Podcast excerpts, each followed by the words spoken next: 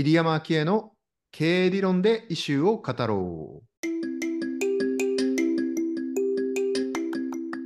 この番組では、早稲田大学ビジネススクールの入山昭恵先生がビジネスや社会のイシューを読み解き、思考の軸を鍛えていきます。はい、というわけで今週も始まりました。時和さん、長山さん、よろしくお願いします。はい、お願いします。そして、あのここ野田くんが後いてくれるんですけど、ミレニアル世代代表で、今日は新顔が、そうそう、そうなんですよ。Z 世代ですよ、先生。来ましたね、ついに。来ましたよ、ついに。ご紹介しましょう。あの、はいうちの編集部の、えー新人ちゃんです。荒畑さんです。はい、こんにちは。荒畑敦子です。よろしくおはい願いしよろしくおます。願いします。いや、ビジネスインサイダーの新人なんですね。さんなんですそうね。なんですよ。はい。今、失礼ながら、あのおいくつっていうか、にあの20代だと思うんですけど、はい、23です。だから多分大学出たばっかり、新卒ってことですよ。えっと、1年ちょっとフリーというか、あ、そうなんですね。やってて、はいはいそ。れから1年ちょっとモラトリアム期みたいなのをいいですね。受けて、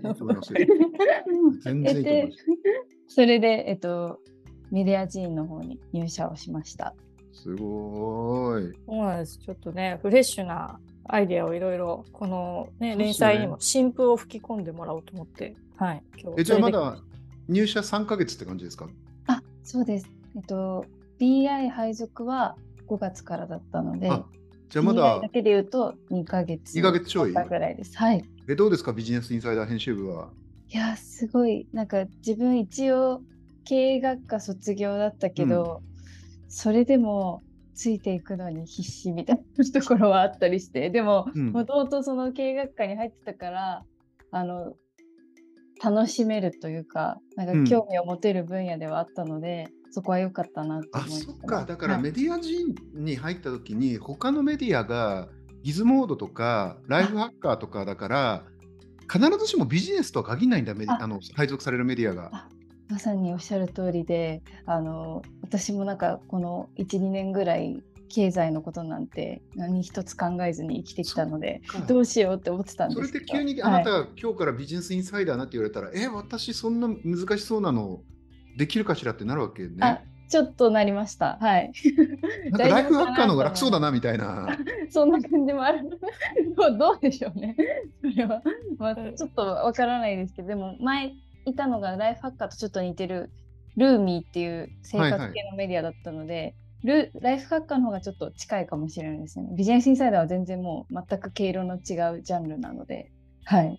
だってルーミーってもうなんか生活云々みたいなやつだもんね。あ、そうです、そうです。全然なんかビジネスワードなんて一つも出てこないね料料理とか片付け、片付けとか書くとかないでしょ？まさにそうですね。はないるほど。え、どうですか、常盤さん、今のところ、荒畑さんの活躍ぶりは？いやもう本当お世辞抜きでねすごい優秀優秀。最近の若者こんな優秀なんだってもうもうおばさんびっくりですよ。自分がおばさんになった気分満々ですねもう本当に。なかなかねやっぱり若いこのが日頃考えてることとか普段の生活とかで、やっぱりあのなんていうかあまり積極的に接しに行こうとしないとうんなかなかやっぱ周辺にこういう子たちがいないので、そうですよね入ってきてくれて本当嬉しいですね。ありがとうございます。ぜひあのこのあの番組というかあのこの連載でもももし、はいこうやって来てくださるときは遠慮せずもうあのはい。荒畑さんの視点が一番大事なので、うんあ ありがとうございます。はい。ちょっと盛り上げていきたいと思いはぜひ言ます。いたいことを何でも言っていただければ。はい。入山先生はねそういうところがねあのすごく懐が深くて、絶対そういうの起こらないから大丈夫。しからんとか言わないので。はい。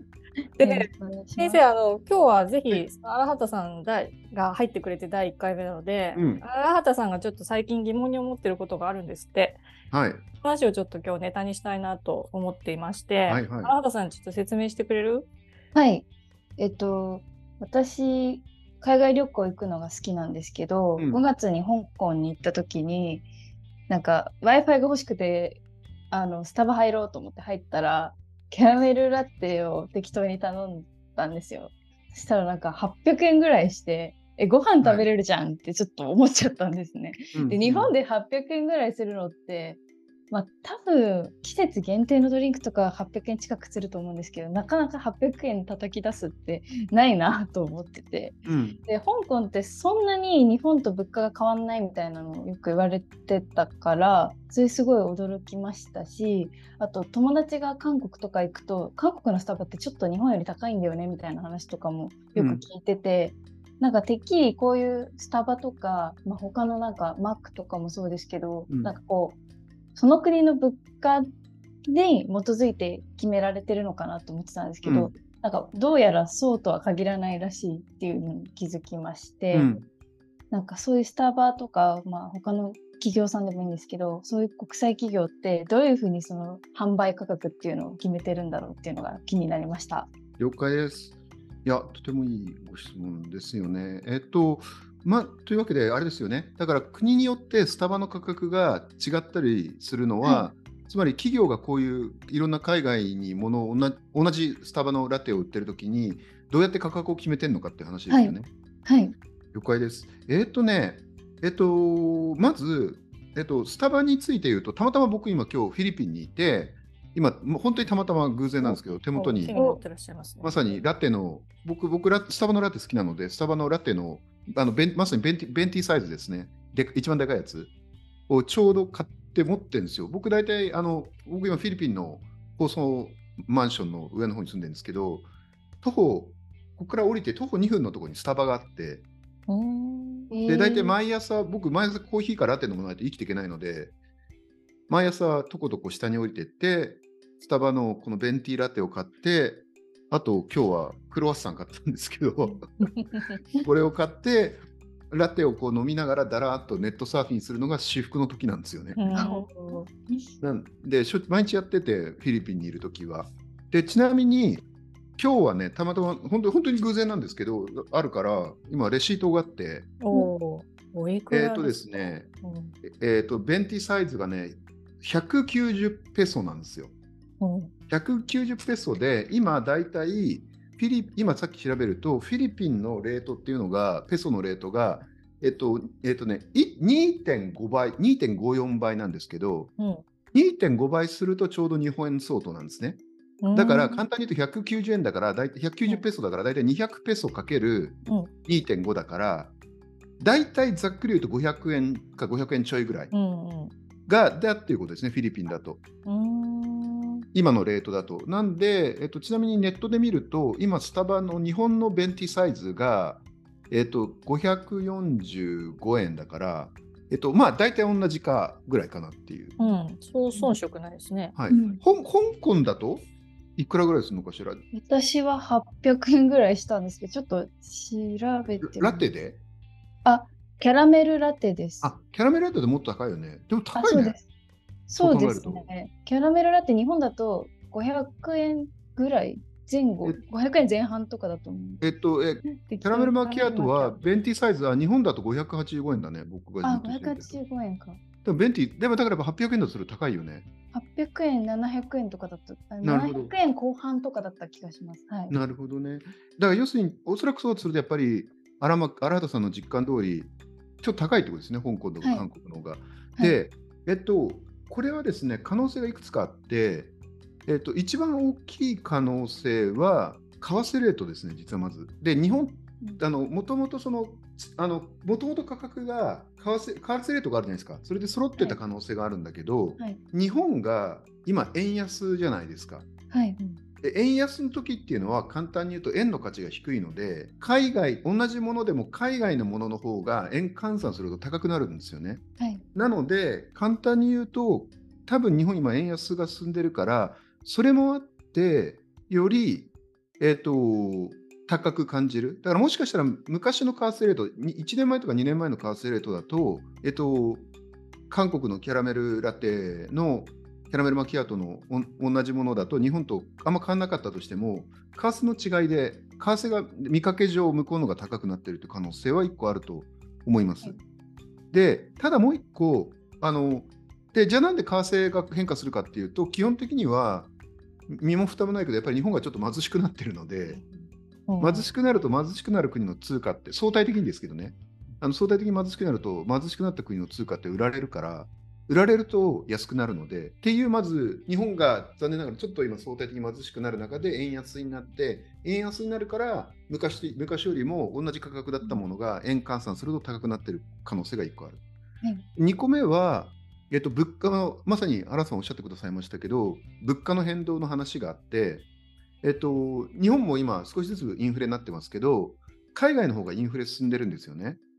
でちょっと香港とか韓国がどのくらいインフレ進んでるかで僕も分からないんだけどだとするとそれに合わせて当然原材料の価格が上がったりするから例えばミルクが足りないとかでそうするとその分当然価格を上げる可能性があるんですね。これが2点目です。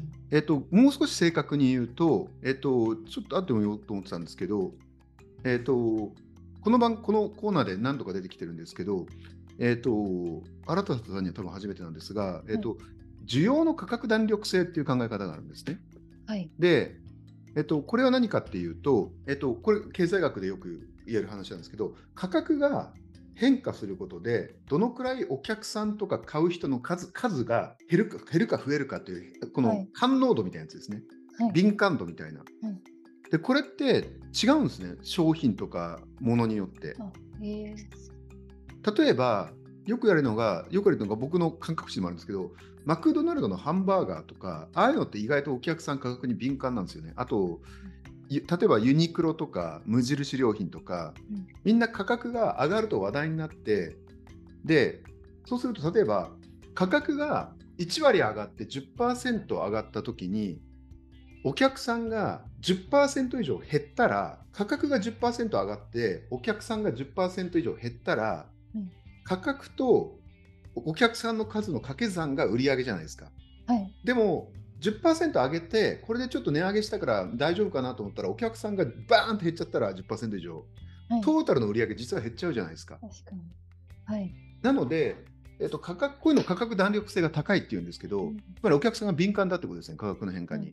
はい、こういう時はね、実はあんまり価格を上げる戦略は正しくないんですね。あへなので、例えばだけど、僕が若い時とかママックのハンバーガーとかも死ぬほど低価格競争してるんですよね。うんあので最後100円マックまで行ったんですけどあれは僕の理解は価格弾力性が高いからで、はい、高いから値上げできないんですよ。はい、値上げするとお客さん減っちゃうから。でも値下げすると10%減らしたら価格を下げたらお客がバーンって増えるんですよ。10%以上20%とか30%増えるから、はい、とトータルの売り上げ増えるじゃないですか。はい、ということは実は値下げ戦略の方がやりやすいんですね。っていう理由で、えーと、実は、ま、日本のマクドナルドなんかすごい価格を下げてただ、下げ続けると会社の体力なくなっちゃうんで、うん、で結果的に苦しくなって値上げしたら大混乱して結構厳しくなったっていうのがあることなんです。あの昔あったことだっていうのが僕の理解なんですよ。はい、で、それ考えると、スターバックスって価格弾力性高いか低いかっていうと、どっちだと思います、えー、ちなみに皆皆様、お客さんって価格への、スタバの価格への反応度って。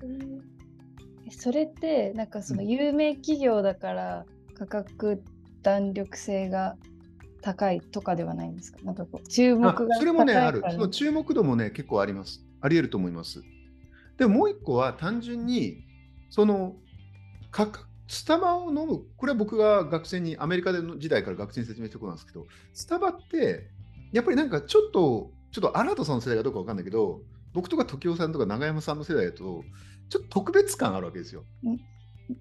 あります、もちろん。で、なんかちょっと おしゃれで、はい、スタバで飲んでるといけてる私みたいな。うん、なんかその、つまりよく言うのは、スターバックスっていうのは、スターバックス、コーヒーを売ってる会社じゃなくて、実は Starbucks Experience って言って、うん、スタバで飲んでいけてる私っていうのを売ってるっていう。あ、はい、はい。そう考えると、実は多少価格あの価格を上げても、そんなにお客さん反応しないんですね。そうですね。なんか。わかんないけどね、ちょっとアラートさんの世代わかんないんだけど。あ、でも、それはなんかわかる気がします。なんか、やっぱスタバはもういつも高いものっていう認識だから、うん、なんか、ささっと作業したいときは、例えばドトールとかベローチェに行くみたいな使い分けはやっぱそうなんだ、ね、してると思うので、はい。まあ、そういう意味で、えっと、僕の理解は少なくとも僕のその段階ジュニア世代の感覚からすると、はい、スタバは価格弾力性が低いのでつまり値上げしてもそんなにお客さんの数減らないんですよ。はい。だから簡単に言うと僕から見ると値上げしやすい商材のはずなんですね。で実際これ僕がよくアメリカ時代から学生に教えてたのが十何年前に15年ぐらい前にリーマンショックっていう世界的不況があったってで基本的に景気が悪くなる時は当然物が売れなくなるからみんな価格を下げるんですね。だけど当時のスターバックスの創業者だったハワード・シュルツっていうまあ名経営者がいて彼は実は大不況のリーマンショックの最中に価格をね上げたの。えー。え、どうなったんですか？その後ねはい。業績絶好調。えー、実は僕もアメリカにいたんで覚えてるんですけど、えっと、スタバ不況の中で価格を上げたから、あの本当にメディアの記事、いまだにありますけど、えっとね、みんなね、シュルツはバカなんじゃないのみたいな風に言ったわけですよ。景気悪いのに価格上げるってバカだな、こいつみたいな、大丈夫みたいなんで、結構話題になったんですけど、結果から言うと、実は売上高くて株価も爆上がりして、でそれはやっぱりだからハワー僕から見るとハワード・シュルツはスターバックスっていうのが価格弾力性が低いっていうことが分かってるから、値上げしちゃった方がいいんですね。値上げした方が実は会社のも会社全然儲かるんですよ。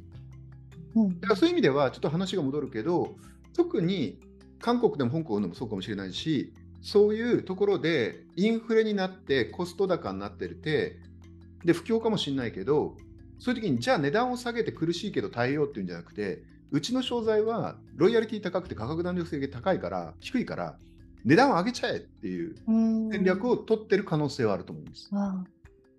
じゃあ不況の時こそ価格あ上げる上げるかそまたは据え置きかみたいなそうですね。戦略が意外と生きるみたいなことですよね。問題はもその通りで、はただ問題はそれがその商品の価格弾力性が低いならそうすべきなんですよね。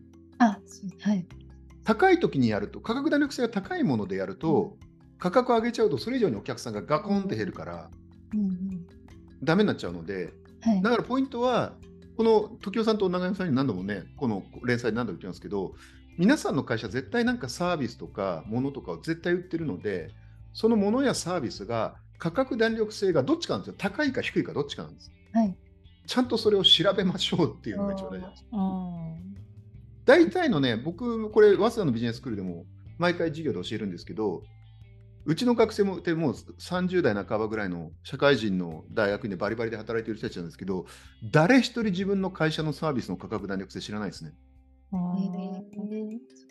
あのだからやっぱりそれぐらい重要なのにみんなだから知らない。だからビジネスインサイダーだって価格弾力性考えた方がよくて低いんだったらぶっちゃけあの購読料値上げっていう手もあるわけですよ。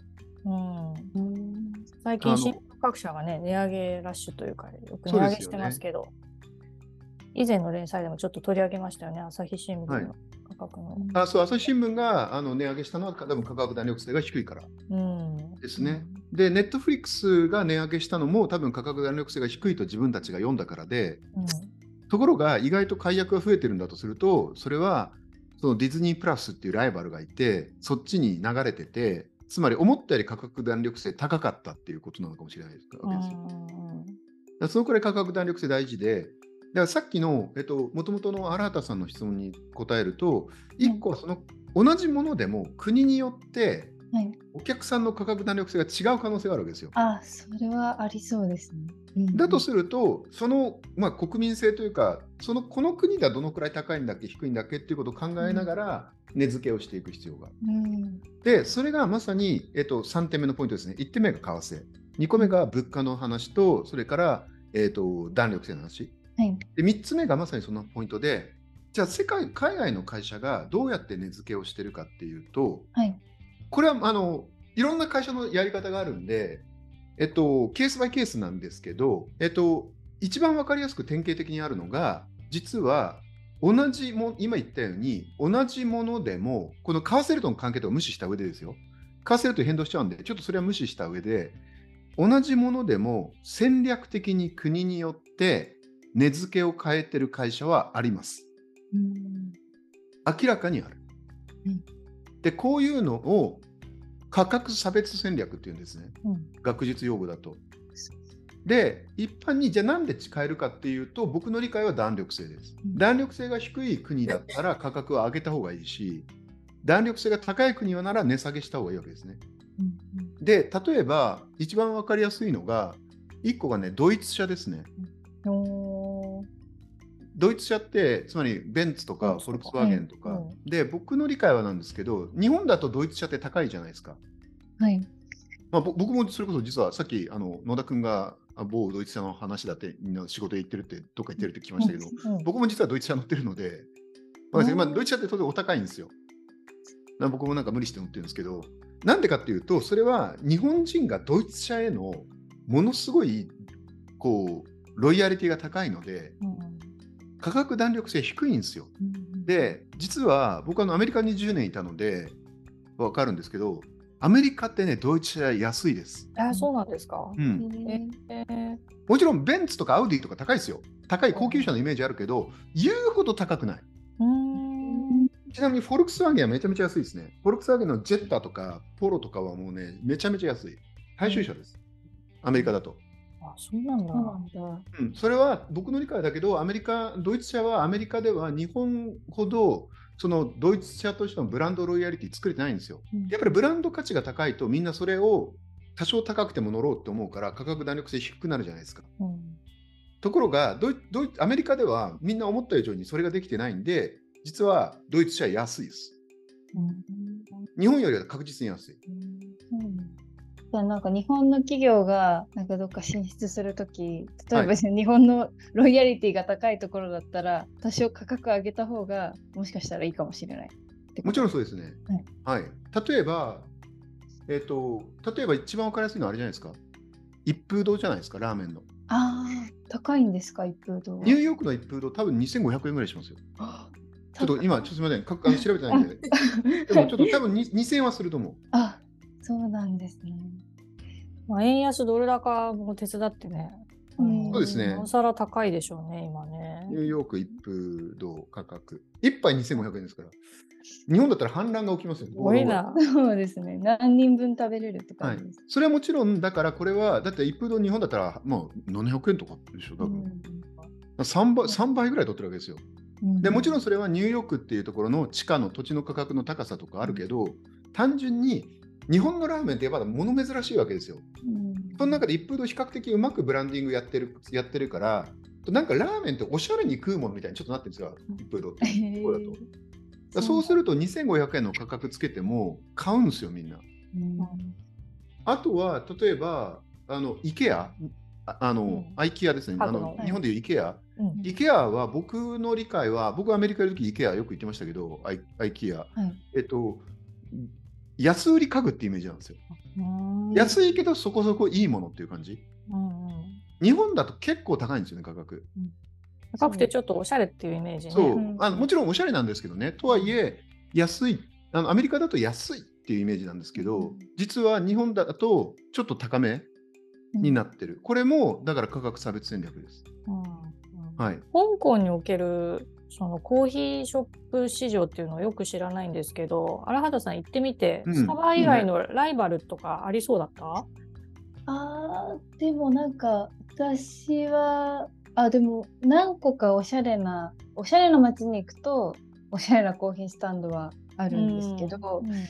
あとはこう本当に地元のカフェでナイチャーっていうあの香港のミルクティーとか香港のレモンティーとかはちょっと普通のミルクティーとレモンティーと違うんですけど、うんそういうのはこうローカルな店で楽しんだりしてる人が多くて、うん多分本当におばあちゃんとか地元の人たちとかは基本的にそういうローカルな店に入る感じです。そこは本当に、まあ、日本の喫茶店よりは安いぐらいかも。日本の喫茶店意外と高いじゃないですか。うんまあ、500円以下300円400円ぐらいから全然あのミルクティーとか美味しいの飲めるって感じです。うんなるほど、はいそういうあれですよね、なんか経営環境にもよりますよね、どどういうふうに価格付けをするかっていうのいがねや、。もちろんもちろん。ねもちろん。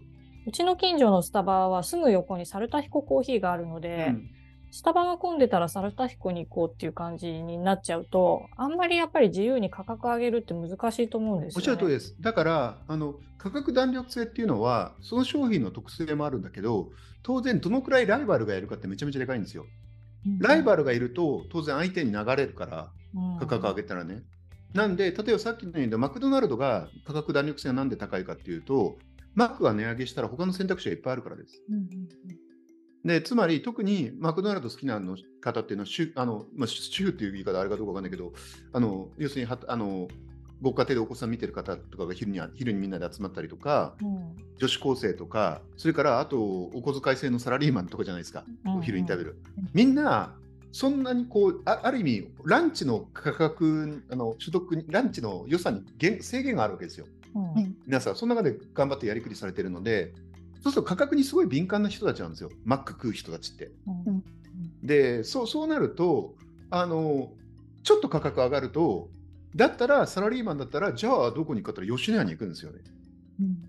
だって、だから実は一見あの、ま、ロッテリアとかモスバーガーがライバルっていうよりは、実はライバル吉野家とか、今だったらセブンイレブンのあのお惣菜とかなわけですよ。ライバル多いんで、そうすると当然、おいそれと価格は上げられないですよね。だから弾力性が高いってことですね。うんだから日本のスタバの感覚で海外に行った時にスタバに入るとちょっと危険ってことですね。はい、危険です。800円みたいなことが あり得るということですよね。はい、なんで、このくらいやっぱり、ね、値付けの世界って奥が深くて、うんでだけど、その時に一番やっぱ考えてほしいのは弾力性ですね。で、だって分かんないじゃないですか、本当に。例えば、飛行機も、これ僕よく言うんですけど、エコノミークラスとビジネスクラスがあって、でもちろんビジネスの方がめちゃめちゃ広いから快適ですよ。うん快適だけど、金額3、4倍違うじゃないですか。うんそこまでの違いあるみたいな。うんああれはなんでかっていうと、エコノミークラスのお客さんは価格弾力性高いからです。だってエコノミークラスの人って大体僕もそうですけど、旅行者とか、なるべく渡航費を抑えたい人じゃないですか。うんはいだから安くしないと LCC とかに取られちゃうわけですよ。うんビジネスクラスはの人たちはどうしてるか。自分たちで金出してないんですよ、あいつらは。いつだとか言わないでください。会社がね、会社が出してくれてるわけですよ会社が出してく。れるわけですよね。会社が出してくれるから金額気にしないじゃないですか。うんだから価格弾力性低いんですよ。だから、それを旅行航航空会社分かってるからビジネスクラスは実は全然高いんです。うん。どうせ会社が出してくれるから文句言わないんで、うん誰もお客さん。だかうん。いやそうだ。ら戦略的に上げてるんですね。うん。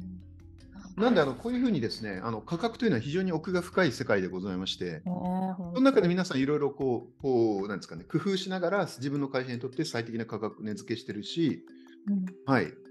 あのうんまさに荒畑さんのご質問の、それがいろんな世界中にも同じものを売ってる会社だと、それをきめ細やか、あのいい会社ですよ。あの戦略的にやってる会社はきめ細やかく設定してるっていうことですね。はい。うん、なるほど。香港の一杯のコーヒーからこんな話になりましたね。はい。で今年の夏、海外に出られる方も多いと思いますので、ちょっと入るときには、まあ、日本の感覚で入らないようにというのが、はい、今回の教訓でしょうかあのフィリピンも物価上昇中ですので、皆さんそうですよね。気をつけましょう。はい、はい円安つら。はいで今週はこのくらいにしておきます。はいありがとうございます。ありがとうございますありが。とうございました。